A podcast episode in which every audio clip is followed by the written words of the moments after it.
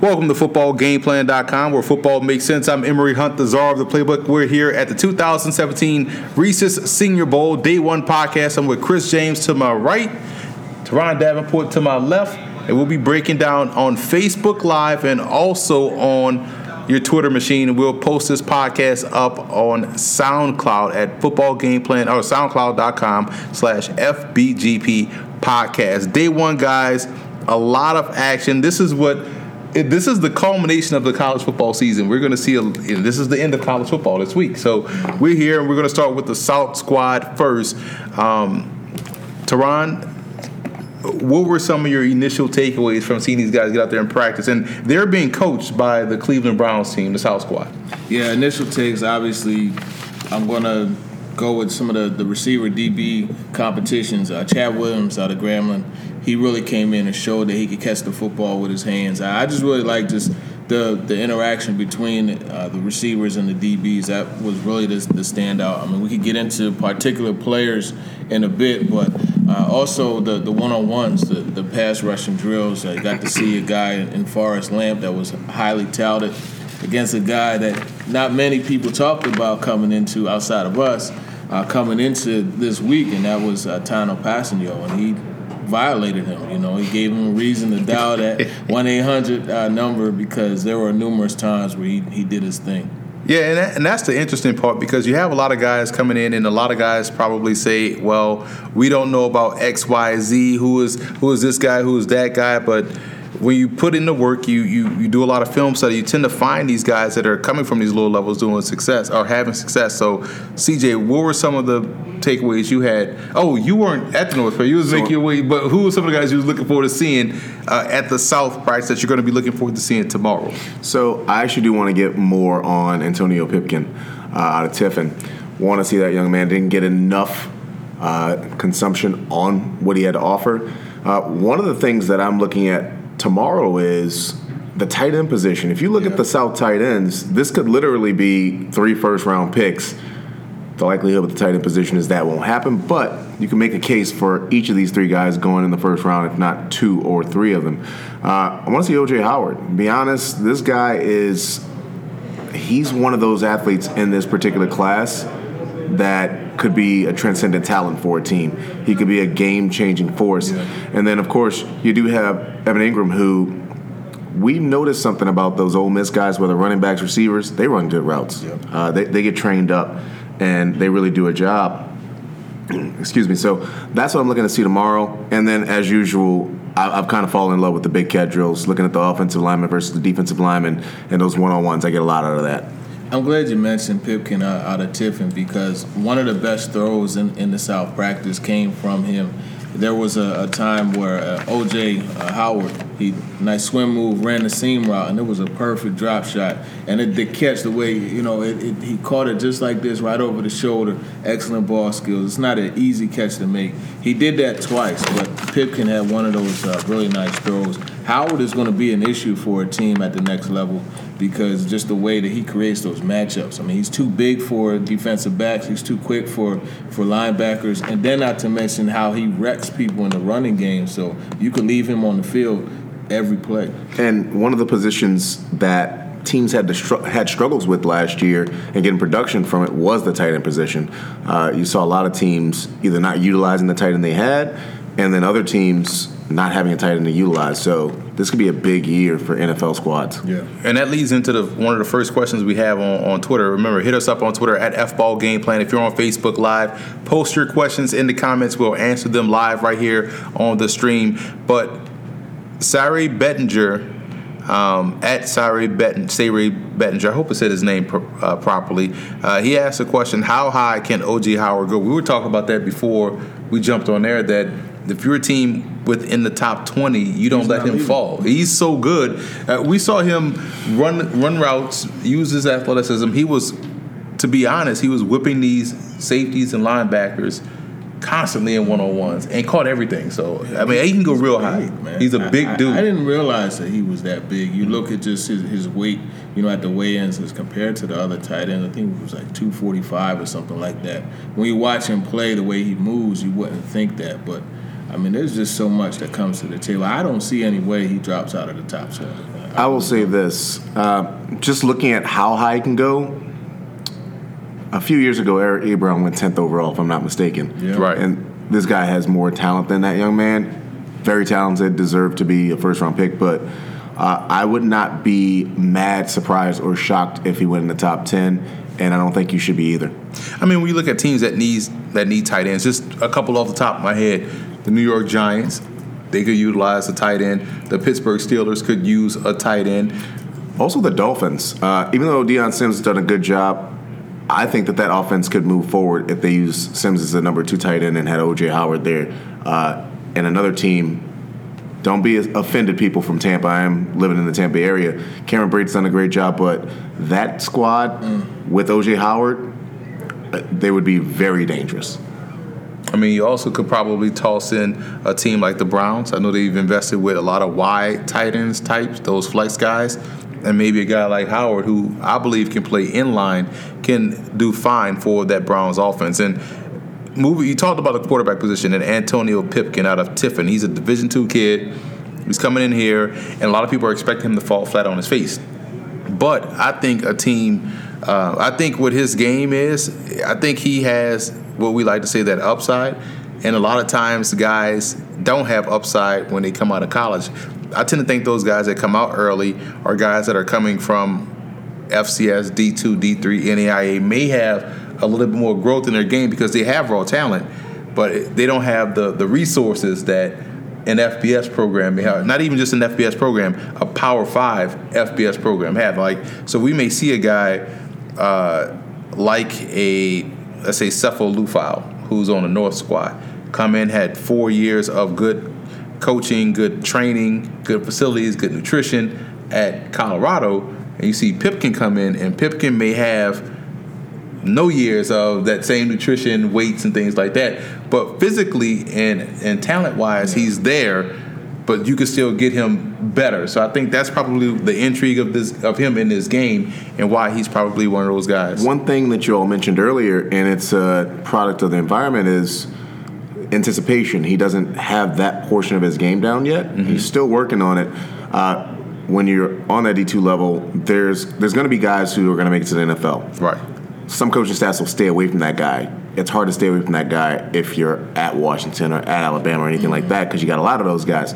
So he's probably used to draw, throwing to an open receiver instead of having to anticipate coming out of a break. So he'll he'll kind of get a, a, a work into what he's going to see on the next level with seeing some of the talent here, and he's got the physical tools to do it. So that that's something to keep in mind as well. I tell you this, man, uh, and this goes into another question we have from our friend Arif Hassan. He asked the question, "Why was Antonio Garcia bad?" I like Antonio Garcia, man. He plays Sunbelt football, so I'm gonna ride with my Sunbelt football guys. He plays at Troy, and so I think it's day one. They're in shells, so we'll we'll give them a pass, you know. But I, I like what he brings to the table. Their offense was excellent at Troy. A real good quarterback. Um, they have excellent receivers. Their offensive line was good. They, they were they gave Clemson a game. They only lost by I want to say maybe four points, and so they were nine and one for a while. And you know it was steamrolling through the Sun Belt Conference. And Garcia is a really good player. I think just again day one jitters. Let's let's see tomorrow when they go full pass. Let's let's Yeah. let's see them settle in. But that ties us into the one on ones that we saw today. Um, you know, guys that that we like to call country strong. You know, you have a Keionta Davis out there, walk one guy to a new position. you know, he, he went from right tackle to running back. You know what I'm saying? And and so then we saw Tanoh Kpassagnon. Now I've seen him grow uh, over the last three seasons, and it's just been impressive to see this guy go from raw to figuring it out to ready to go to now he's here at the Senior Bowl, and he took someone whom everybody thought uh, everybody has said is the number one tackle, the best tackle, best tackle. He literally grabbed him and threw him to the ground. Yeah, he worked out against it. he had a good day. definitely, and and I was standing right there, and uh, like I said earlier, you know, it wasn't just like a little talk. He threw him, like you heard his body hit, and then each foot hit as well. Like he definitely threw him. Then even during team period, you know, coming off of that edge, and that's something we talked about. Getting in that four point stance, which he loves to do, coming off that edge in that wide alignment. I mean, he's a, a, a problem. He's able to use his length and, and work the leverage game, and he did that a couple times in team period, whereas he, he made the quarterback have to flush out of the pocket, and he, he ruined the rep for the offense. And that's what you want to do, you know, as an edge pass rush. You want to be that disruptor like that. Guys on the outside that that you know your position, both you guys, receivers, right? Chad Williams out of Grambling. I mean, you talk about the FCS, you talk about the SWAC, you talk about all kind of things when you look at Grambling. It's a historic program. We can get to a whole other debate about Grambling in the 50s and 60s or Bear Bryant's Alabama squads. Like, you know, some to call Bear Bryant the best when they never had to go, you know, when they weren't integrated yet. And a lot of those NFL Hall of Famers in that time frame came from Grambling. So, Yes, you know, did. I said all that to say this: the boy was awesome today. He was. Caught everything, throwing his way. Everything with his everything. hands, nothing hit his body. And if you remember, just in the first part of practice when they were just on air, I turned I said, "Man, that number 84, man, it, the ball stops on his hand, and there's no noise. It's every time he catches it." And that's what you want to see out of a guy, you know, a receiver like that. Um, I, I think it's really interesting that he's coming out of Grambling, and you're, you're looking at, you know, as we talked about earlier, coming from a school that doesn't have that guy like a Keenan McCardell when he was at Maryland coaching Stefon Diggs. Mm-hmm. They don't have NFL level coaching, but the way he caught the football, got in and out of his routes, and we're even talking about contested catches. You know, times where the DB's hand flashes and he's still catching it with his hands. That's not easy to do. It takes a lot of concentration, and that's what he had. And keep in mind uh, something that kind of fell by the wayside. Some people don't remember. Grambling had a, an issue a few years ago with the facilities. So, again, when you're not offered the same opportunities that you might get at a larger school, imagine what could happen when this kid is provided with that. Uh, it, it could be ridiculous. And, and for for you guys who like the measurables, his hands nine point six eight. Those are the largest hands out of every receiver here. So you could definitely see that he's using every nine point six eight to catch that football the way. He I think people are also underestimating how quickly he could climb up on the defensive back and and find himself stacking a DB. No real uh, challenges from the defensive back, which allows him to control. And we talked about this in the interview with him. He's able to. He understood the, the reference slowing the ball down with your eyes. You know, that's just a term we use, but we're describing focus, and he's able to focus, zone in, and catch the ball. Question from Jason Brown on Twitter at Brown Jason: Can you fix the Vikings' offensive line with players featured at the Senior Bowl? Now, listen, we saw that Vikings offensive line struggle, and uh, Sam Bradford was, you know, didn't have enough time and he could have been part of the problem. But I will say, just based off the South team uh, alone, and before we move on to the North, but just based off the South team, um, yes, you can find some people uh, that you can build build this, help build this offensive line for the Minnesota Vikings. I know we just talked about him getting beaten the rep, but Forrest Lamp is a, is a guy that obviously everybody's high on. Uh, you also look at Antonio Garcia. I'm still high on. You can't go wrong with any offensive lineman, I believe, from Utah. Asiata, Isaac Asiata. I, I like him too. So I like Ethan Pocic uh, at LSU. The center. Yeah, uh, he's as we discussed, he's a taller center, uh, much like Travis Frederick out of Wisconsin when he went to Dallas.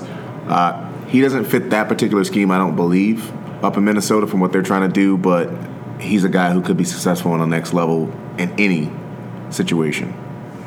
And you know who else is? Uh, you, uh, you talk about Viking offensive lineman, uh, Nico Siragusa.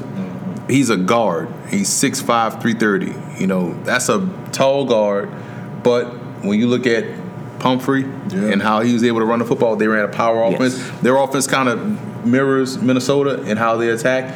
So Siragusa, I think, could fit perfectly for the Vikings if they want to go that way. When I talked to Pumphrey earlier, he mm-hmm. did mention Sarah Siragusa, and he talked about how you know they did run that power scheme, and how mm-hmm. Sarah Siragusa was able to you know open things up for him, allow him to hide behind him, and then pop out and get right on the linebackers like he does, and, and that's something that allowed him to get a lot of his yards inside. In particular for, and this is unfortunately on the North team. I know we haven't gotten there yet, but I think Adam Bisnowaty fits what they want to do in Minnesota. and what they've asked their offensive lineman to do, I think he would be a good addition to that squad. So there's some help for you out there, Jason. Man, you know it's day one, but there's some guys that out there that can I think help out that offensive line. And don't forget my little cousin, man. Yo, right, Davenport. Davenport. Davenport. He, he, he, was an all area center in high school mm-hmm. in New Jersey. But you've seen him live. You mm-hmm. know how he could break down and, and, and, block on the move when need be. And his footwork is there too. So he's someone, a, a big, massive kid, violent hands. So he's someone else to definitely look at the left tackle position. And we look at the South running backs, can't go on to the North squad without speaking of the tailback position. We talked about Donnel Pumphrey. I know you spent a lot of time with them. You saw him out west. We when we sent you out west to go and cover San Jose State last year with, yeah. with Irvin. You came back and it was like new prospects, with new prospects yeah. at Pumphrey. So what, what, did you see from him last year, and what you're expecting to see from him this week? Well, I tell you, so many people on Twitter because I talk about him a lot. They say, "Oh, what position?" I don't tell them a position. His position is playmaker. Right. And he's a guy you could allow him to run inside. He just makes one cut and gets upfield. That there's no extra chatter at the at the at the line. You know, he just gets through that hole. That's something that, that definitely factors in. Um, he runs behind his pads for as small as he is, but the main thing, this game is all about matchups, right? Right. And I saw them put him in the slot, and he did terrible things to the linebackers. He had two touchdowns coming out of the slot against uh, San, San Jose State last year, and 2,000 yards rushing this year and he's he's definitely a player. And you know, like I said, the game is about matchups. So you, he's a guy that you will scheme to create opportunities to get those favorable matchups, and that's what he brings to the table. You saw him in in uh, one-on-ones today, killing uh, Ben Boulware. And uh, obviously, Boulware is not the most agile linebacker, but still, yeah. he gave him work. You know, and that's that's what you want from a, a guy that's just going to be a matchup problem for you. And, uh, and we can't you talk about matchup problem. We talked about Sam Rogers, you know, and, and he's a fullback. He's play, he played at Virginia Tech, um, and he does a great job. He's on the North squad. I can't wait to talk about him, but he's one that we're definitely talking about when you talk about matchup problems. But you also look at uh, BYU's Jamaal Williams. Yes. You know, at 6'2", 220. A problem. He is a legit problem for our teams, and we we talked about this a lot. And you know, you hate to say you were first because no one's really 1st mm-hmm. But back when he was a freshman, back in 2012, I was watching BYU game. Tweet out this freshman from BYU, this running back is going to be the truth. And five years later, here we are, the Senior Bowl, and everybody's talking about Jamaal Williams because he's that type of player. And if you could, it doesn't take much to pick up talent, and if you could pick it up right there, then you have something special. And I think what we're going to see this week from him is his ability to catch the football. I think yeah. we know he can run. We want to see how well he can catch. And again, these guys will be asked to block. And to be honest, no one, no running back wants to block. Any running back tell you he wants to block, he's lying to you. He's just saying the right things. You know what I'm saying? So nobody wants to block. Uh, Ryan Switzer was another guy. He's I don't care how tall or short or small he is. Shifty. He's shifty. I think he could play outside. You know, so one of the things is that people get locked into putting people in certain places. Like people are going to say he's a Patriots receiver or That's put fine. him in a slot. Just because he has the measurables of the average does not mean that a person is average. I think he actually did a better job working from outside than he did in the slot simply because those corners aren't used to a guy with that level of shiftiness and he mm-hmm. ran the route tree just as well as any of these quote unquote big receivers that you see. So he did the work. And by the way, if he can't help you at receiver, which I think is silly, uh, he's pretty much the best punt returner in the nation. So this guy is going to be a game changer for any organization that gets him. Hey, question. Do you think Forrest, uh, this is from Mike Riddleman on Facebook. Do you think Forrest Lamp is a late first round pick in your opinion? Uh, you know what? He is real good. Um, he, he got his lunch handed to him today in the one rep. Uh, so we'll give him a pass on the rep. But I do think he can be a first round pick because he played in what people are saying now is this new age of offense at Western Kentucky. He spread the field, got good footwork. Um, his hand placement is good. So I think he's in line to be a first round pick. I would say yes to that. I mean, just in addition to playing in that scheme, he, he's you watch him. He's a pretty good athlete, and you look at a lot of these running schemes. You know, they, they like to get their, their offensive lineman out in space, or even getting to the second level, breaking down and making that block on a linebacker or even you know a, a defensive back. So you definitely want to have an athlete there. So yeah, I, I could see him being useful for a team in a spread offense, mm-hmm. a team that runs his own scheme as well. You know that backside cut when you have to make that. He, he could definitely do that. And I'm going to go ahead and say the following. I, I know that people want to have the tag of first rounder, or and from a financial standpoint, yes, I understand completely. But more than anything, he needs to go to a team that fits his skill set, and they're going to utilize what he can do well. Because I'd much rather go in the third or fourth round and go to a team that's going to utilize me correctly than go in the first round and fall by the wayside after a few years because they didn't utilize what I do well. And Devin Jones on Facebook, good friend of mine, asked a question. Uh, well, says, "Can we talk about the edge rushers?" Well, here's the thing. Before we move on to the North team, the, the South, Jordan Willis, Kansas State, Keionta Davis, Chattanooga, Tanoh Kpassagnon, Villanova. There are some dudes out there, and you also look at, um, and we'll get to him on the North squad, but uh, those guys initially leap off at the screen at you, and even Ryan Anderson outside linebacker from Alabama. So there's a bunch of guys that can really get after the quarterback. Daeshon Hall. Daeshon Hall. I mean, this is a really good group of outside edge rushers. Willis is a guy who, and I mentioned it when we did a podcast for the, the pre-senior bowl. I saw a few Kansas State get honestly.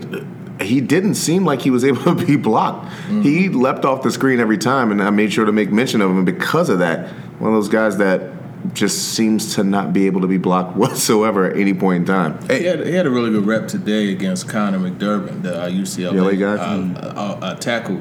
Really nice swim move, got inside, and, and he got up on the coach who was acting as the quarterback very quickly. And, and you know, um, he definitely brings it. I want to watch more of him for sure. I tell you what, I watched a bowl game uh, against Texas A&M, and people may say this is a hot take, but if you're supposed to be the first round we, number we one overall pick, impact player, impact player, you Why better be leap second off. best exactly. defensive end in that particular game. I'm just leave it there. And I had, and again, I hadn't seen. I don't get the chance to watch as much college football live with the whole color commentary thing because I'm always, you know, doing a game on Saturday. Mm-hmm. But this was my first viewing of Kansas State. Shout out to Kelly in Vegas, my homegirl Kelly Stewart, who I do the show with CBS Sports, K State grad.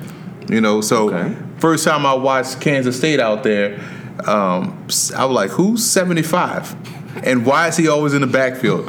and why is 15 for A&M constantly being blocked by a tight end? Not going to talk about it any further. Hey, that's what I'm just saying. I'm just, I'm just, trying to find out who's the real reason uh, you coming to see these games. And if you're if you're the guy, we're old enough to remember Julius Peppers in college. Mm-hmm. Remember how much of an impact exactly. Double team him if you want to. He still was beating. Drop him back in coverage. He pick off passes and return them for the, for touchdowns.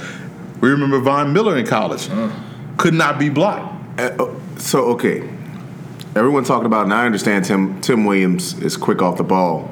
Von Miller was Tim Williams plus. Like I don't think people remember vividly that number forty with the with the silly mm-hmm. neck brace sometimes coming around the edge with Ben that offensive lineman couldn't even touch him sometimes. And see, that's the that's the ish, that's the whole thing. So when you see Jordan Willis, when you see Kpassagnon, when you see Davis you see that it factor, and it's mm-hmm. not. It doesn't have to be created. It doesn't come against. You know, four four sacks don't come against Rice. You know what I'm saying? These guys step up. The guy we're going to talk about on North Squad as we transition, uh, Derek Rivers, he showed out against Pitt. He's coming from Youngstown State. Mm-hmm. He's another edge rusher. So let's look at this North squad and talk about some things where guys that we're looking forward to seeing. Because again, their practice was a little bit slower. Their practice was a little bit laid back, more special teams work.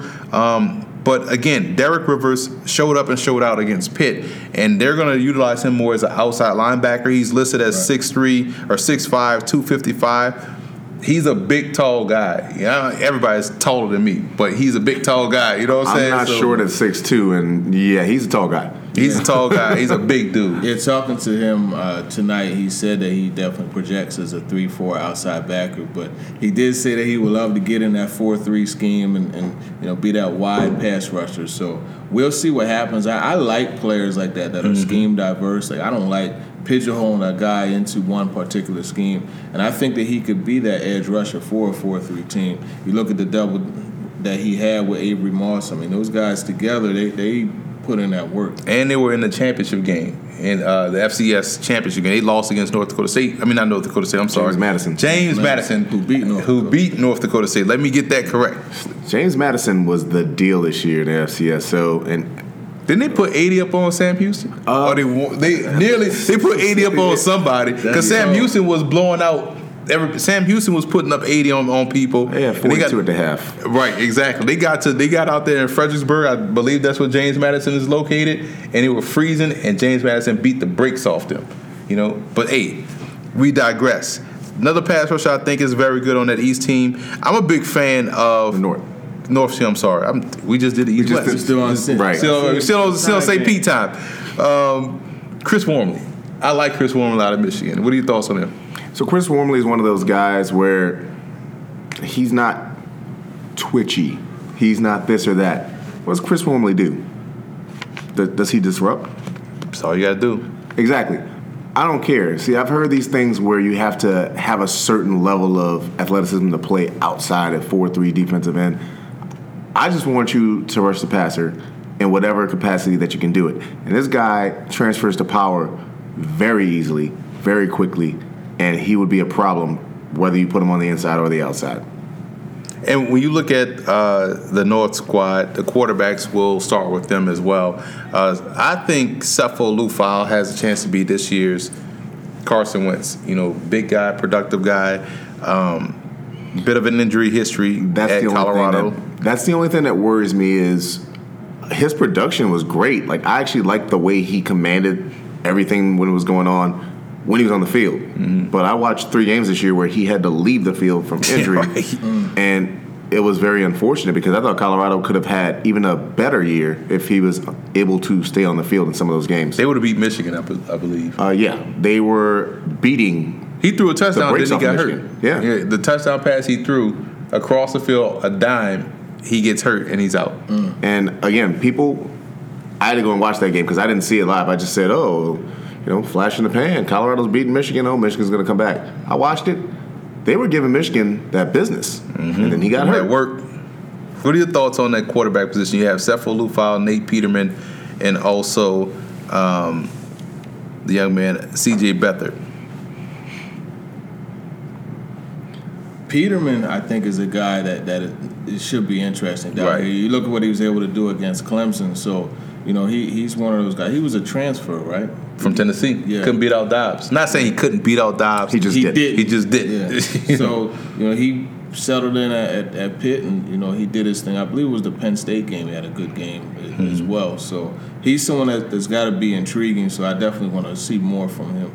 And I want to see more from Beathard. Uh, coming into this season, I wasn't high on him as much as I was good on him. I thought that he didn't change his demeanor. He seemed to have control of his emotions himself and command the team well. Mm-hmm. In his junior year and his senior year, I don't know if he was injured or what it was, but it just seemed incomplete. And it seemed like he had a lot of trouble generating the same success in the later moments and later stages of a game. So in this setting, I'd like to see that from him. He was also pretty inconsistent with his passes uh, this season compared to last. Well, what's interesting is that he's joined here by one of his teammates, a couple of teammates actually.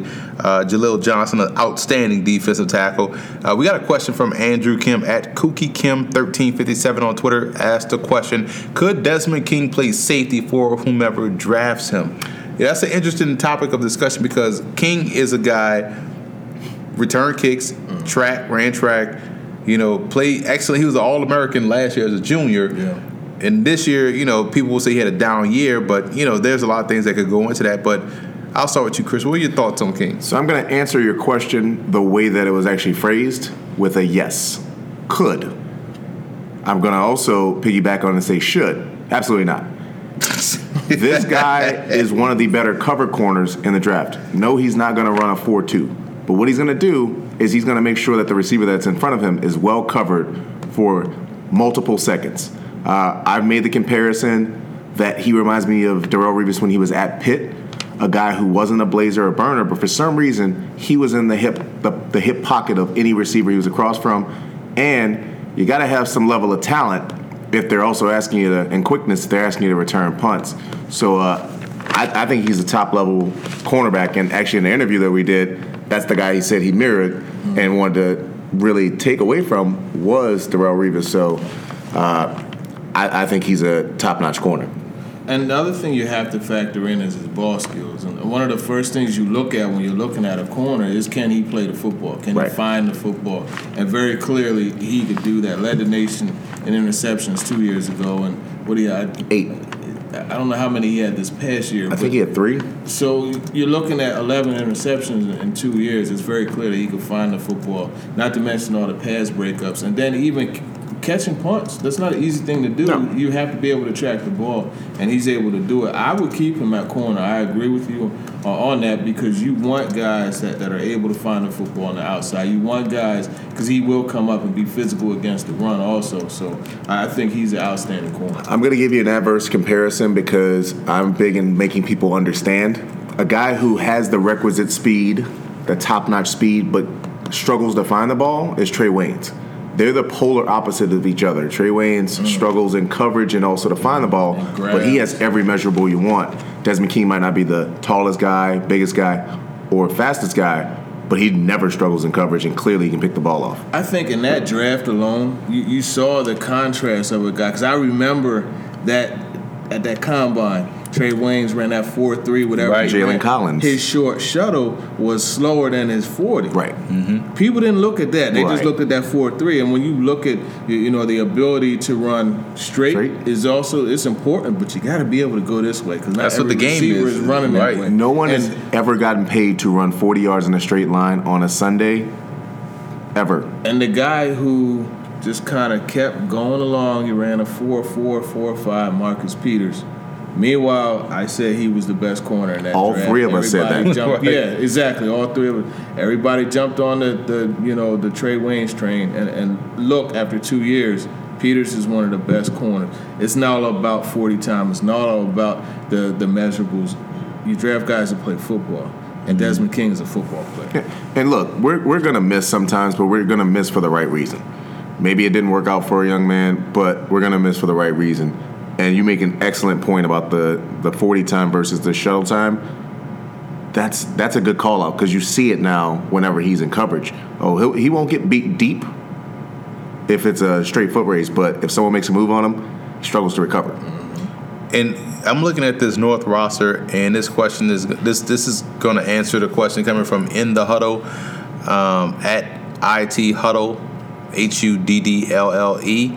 Any smaller school players that could improve their NFL draft stock this week in practice, and when you look at that North squad, and we just did the media night, and, and there's a couple of guys we interviewed, but I love the small college talent. Kutztown, Andre Reed played at Kutztown. Um, last year, remember we were at the pro day and we, we saw Yeah, receiver. the receiver, Yeah. you know, uh, King ended up having an opportunity with the Bucks but got injured. Their running back, Terry Little- uh, yeah. Jackson, Where did he go? New York Jets. Jets. He was with the Jets. And Jordan Morgan, football game plan preseason All American, a guy, he gets his props because he actually recognized football game plan. You talked Did to he? tonight. Yes. Uh, during the interview, you know, these young men they're, they're they're being asked to go different places, and he comes over and he's like, "Oh yeah, let's let's talk." I explained the interview to him. As soon as I raised the mic and he saw football game plan, I knew you all. He was extremely excited, and and uh, it, it was a it was a great interview. Uh, very personable young man, and the talent that he has is, is top notch. and he was an outsta- outstanding left tackle.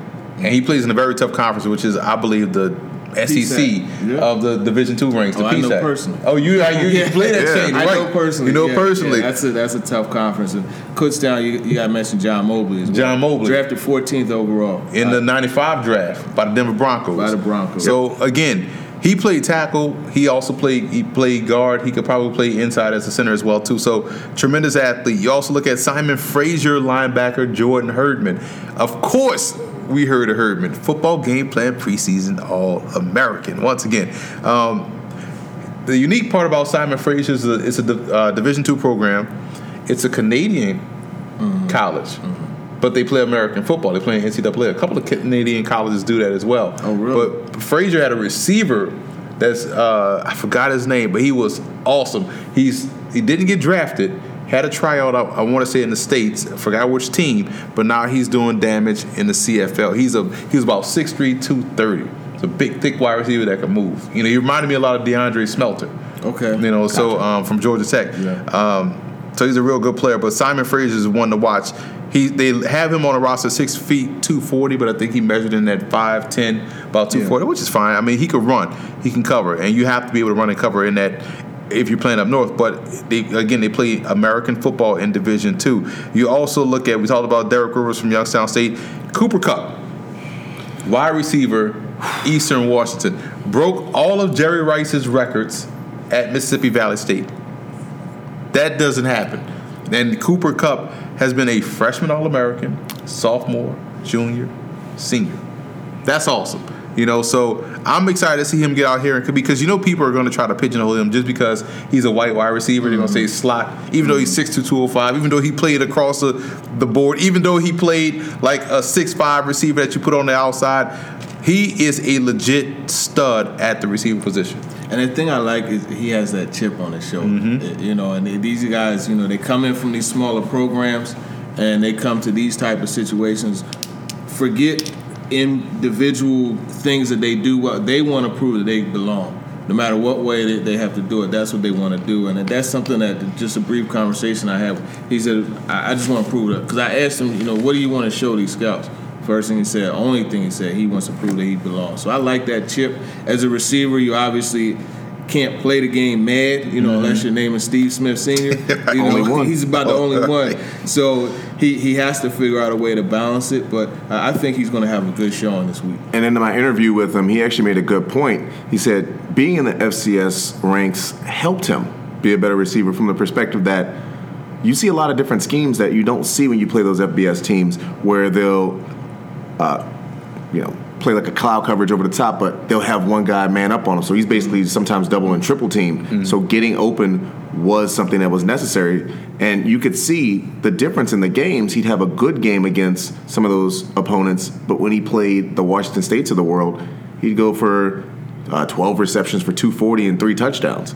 So just just ridiculous what he was able to do on a consistent basis. Another guy that you guys are going to get real familiar with pretty quickly is Lorenzo Jerome out of St. Francis. Now, I was at the uh, Villanova game, the playoff game, and it was weird because he was a spotlight player, but he didn't play the first couple of series. And I didn't want to ask him about it. I don't know what that was or why he didn't play the first couple of series. But when they put him in the game, he made an immediate impact.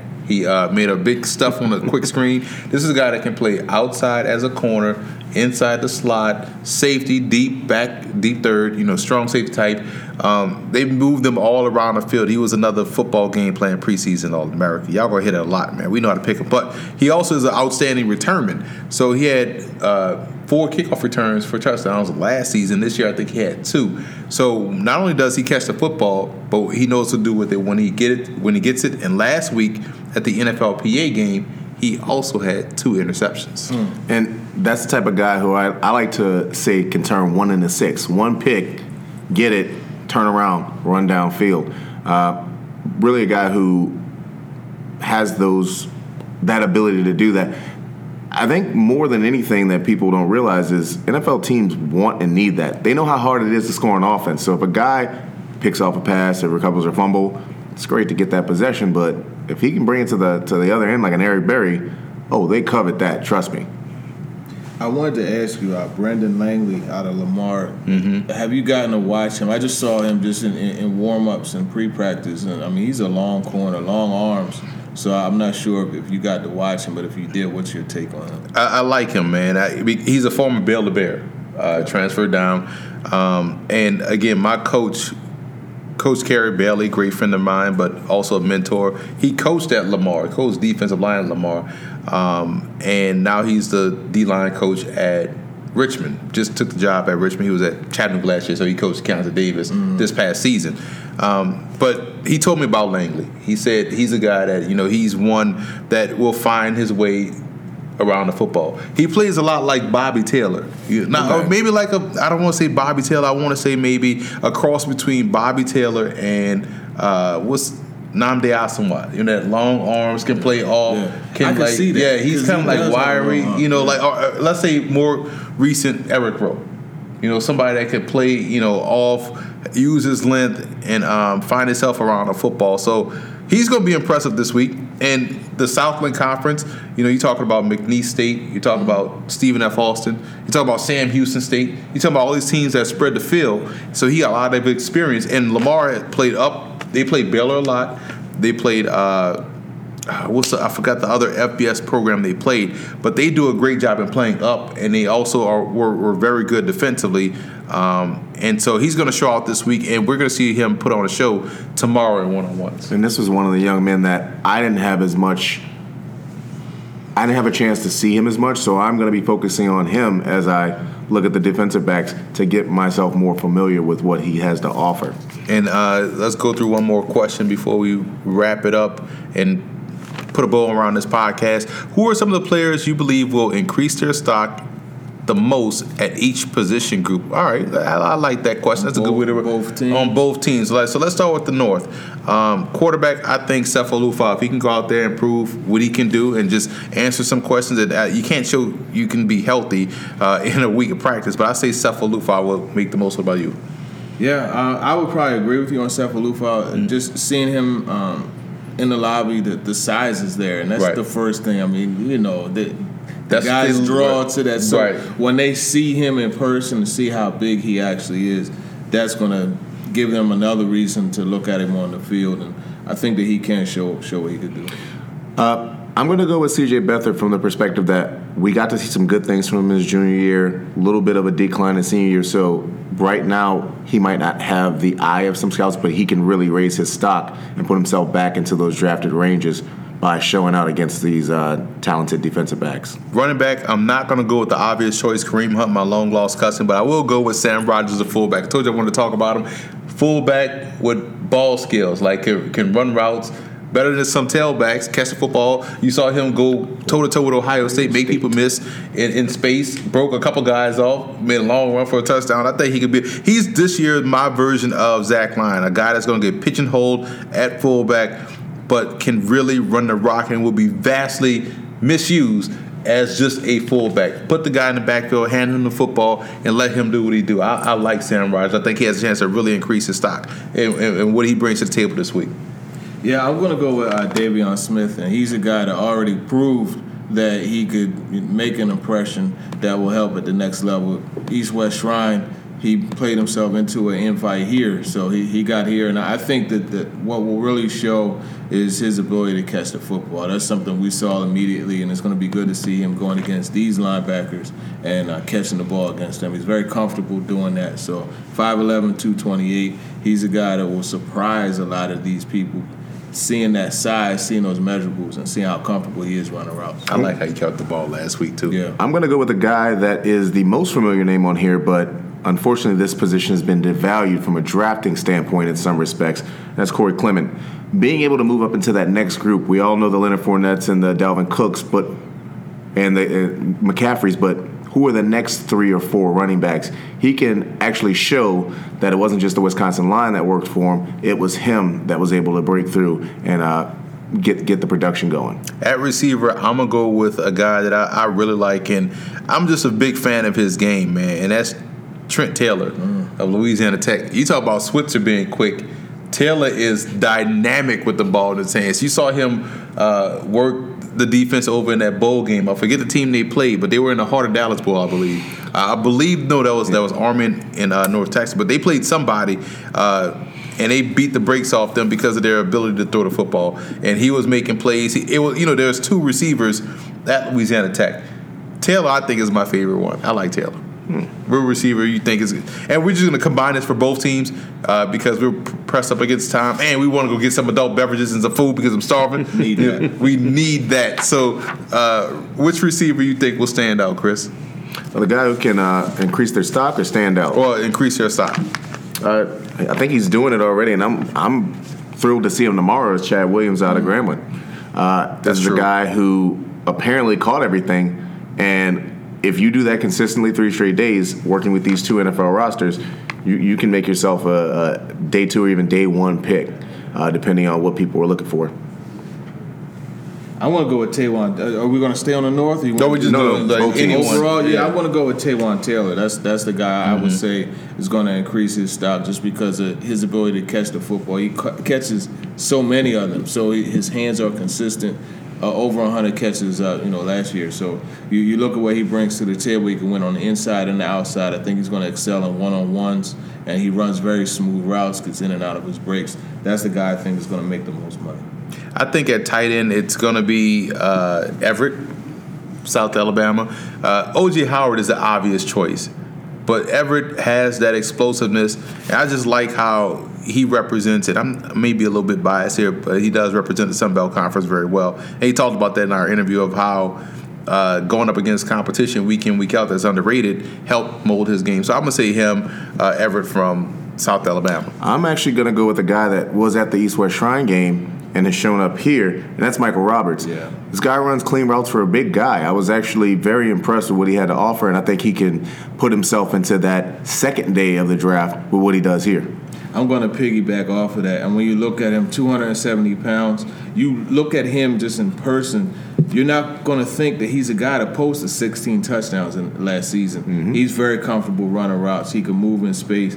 I definitely would agree. And then on top of that, like we saw at East West Shrine, he could give you that H-back ability as well. Yes. They had him in the fullback position a lot last week. And offensive lineman, I'm gonna go with the FCS player, not your relative Julian Davenport. I think he's. I think he's well known, man. It wouldn't be it wouldn't be right for me to pick him. I would say Jessamen Dunker of Tennessee State. They've done a good job, quite honestly, developing talent at Tennessee State, especially along the offensive line. They run the football. They run the same offense like, uh, or at the time, they ran the same offense like San Diego State. This year they had to throw a little bit more because of the injury at quarterback, but they were known for their running game, big beef up front, one back, no full back. Tight end, we remember AC Leonard a while back. Yes, we do, um, yeah. Very athletic guy, but they're really good up front, and Dunker is going to be next I feel like. AC Leonard was a former Gator that transferred. He was. He was a former. They do a great job. Ezra Robinson, I believe, was a former Gator, I believe, and transfer. So they do corner. corner. They do a great job with transfers Yeah. and getting those guys in there and developing them amongst their own recruited talent. So I think Dunker is going to surprise this week and make himself a lot of money. Offensive line, I'm going to go with actually a guy who was mentioned earlier in one of the questions, Antonio Garcia, getting the opportunity to work against uh, guys from every level. And the quickness here, folks, at the, the defensive end and even defensive tackle position, it's, it's, it's high quality. So he has the opportunity to improve his stock and show uh, his worth. I'm gonna go with little cuz, man, Julian Davenport out of Bucknell. I think just in talking to him, he said that every team here has has reached out to him, and he's had a conversation with almost every team. That tells me that there's interest. This is gonna be their first times getting their hands on him, seeing him in person. And when you have that type of situation, and you have an athlete like he is, I think that's a really good opportunity to increase your stock. So he would be my guy, left tackle Julian Davenport. From Bucknell Patriot League football sir. out there, I give some props as well. I covered the Patriot League with Georgetown. Covered that game. He was outstanding in that contest as well. Did a great job versus a very good defensive front in Georgetown that has a freshman All American there and, and Christian Tate, who we be, will be talking about four years later down the line. For defensive line, I'm going to go with the underrated guy. First time in Senior Bowl history. Their program hasn't been around long anyway. It's a very new program. But um, first time in this bowl game, that's Larry Ogunjobi from Charlotte. He was disruptive throughout the course of his collegiate career. They moved up in competition, played Yes. in Conference USA. He was a disruptive guy, and I like Conference USA defensive linemen because they're going to see a, a wide variety of schemes. And so Ogunjobi, I thought, did a great job in college, and I'm looking forward to seeing him get out there and compete. I think he has a one chance to elevate. I'm gonna go with uh, the obvious for me, and that's Kpassagnon. I, I think he's gonna make a lot of money uh, down here at, at Senior Bowl just because he's gonna show how disruptive he could be coming off the edge.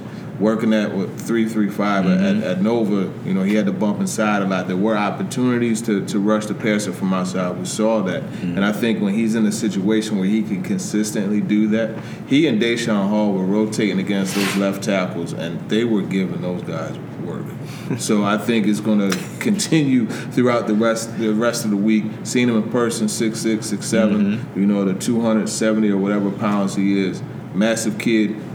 I think he's going to really uh, show up. And I'm gonna go with a guy who played in my hometown, Tanzel Smart, out of Tulane. Yes. You know the quote unquote shorter defensive tackles Fire hydrant. uh, end up God, right. they get treated in a certain manner that's not the best. And to me, you realize how hard it is to block someone that powerful who's also short. It's difficult, and I think that he's one of those guys that can put in work against some of the best that are here right now. He and uh, Pocic had a nice little interaction. Physical he got he got up, up up in him too. Oh, yeah. And and then uh, after the play, you know, they're a little back and forth, and, and he just kind of grabbed him and threw him down.